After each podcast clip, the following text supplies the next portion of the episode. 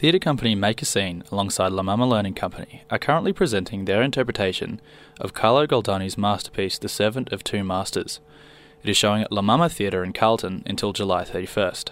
The cast includes Christian Bagin, Sharon Davis, Roby Favretto, Irene del Pilar, Freya Pragt, Lelda Kapsis, and Darcy Kent.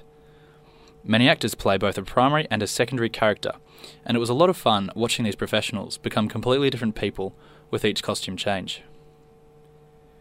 Goldoni's 18th century play has been translated and directed by Rosa Campagnaro, who has studied in depth the nuances of commedia dell'arte, or the Italian tradition of comedic improvisation. While The Servant of Two Masters is not necessarily part of Commedia dell'arte canon, given that it is scripted in depth, in her version, Rosa has encouraged her actors into acts of comedic improvisation, which in my opinion gel wonderfully with the feeling of the play, and add exponentially to the wild silliness of the whole affair. An excellent example of this improvisation occurred on the night I attended. Brighella, the innkeeper, began to recite a menu he was preparing for his guests to the audience, but got his mains mixed up with his entree, a minor mistake. Still in character, he grumbled, Oh, damn, that's not how it goes in the script. Truffaldino, who was sharing the stage, leapt in using his outrageously coy Italian accent and, forgive me if I murder this accent, but st- here we go. Come on, man, you're a professional. You can't even get this right. Let's start the scene again.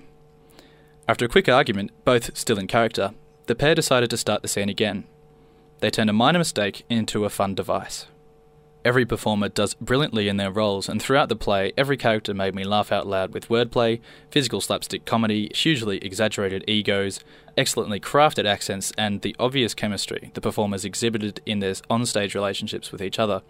But still, for me, the most hilarious point in the play was Campagnaro's plotting and the actor's execution of the famous dining scene. In this scene, Truffaldino attempts to serve both his masters dinner, without the other master ever realizing that he is currently serving another master. The pace and coordination of movement and lines is ambitiously high, demanding perfect timing and high energy. It also relies on the building momentum of the scene.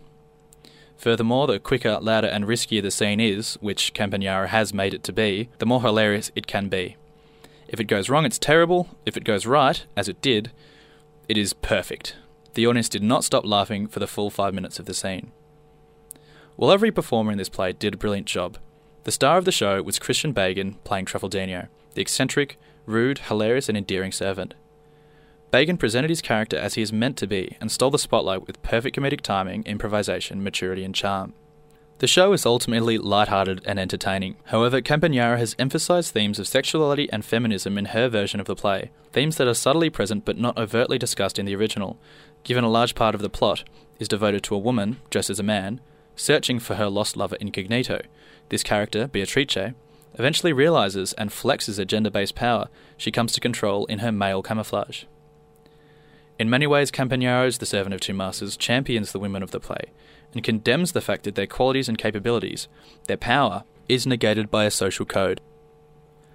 Furthermore, when this code is broken by women in the play who stand up for themselves physically, are openly sexual as opposed to being sexually repressed, or attack with their intellect rather than submit to male decision, this social code is clearly shown as impractical, naive, and criminal. Campagnaro has also highlighted the fact that so many of these antiquated social codes, designed to oppress women, that are present in Goldoni's 18th century play, live on in our modern society in the way that her characters will at times step from their 18th century context to quote contemporary current events and popular culture. And yet, none of Campagnaro's characters are whitewashed. Both the men and women of the play have very real, repulsive human flaws, which somehow make them that much more sympathetic. Indeed, this play opens a discourse on feminism in our society that is based largely in wit and humour, couching the seriousness in the ridiculous, the silly, and using laughter, which can so often help us to examine and access serious matters with an open mind. Once again, The Servant of Two Masters is running until the 31st of July, so not much time left. Head to lamama.com.au for more info and booking details.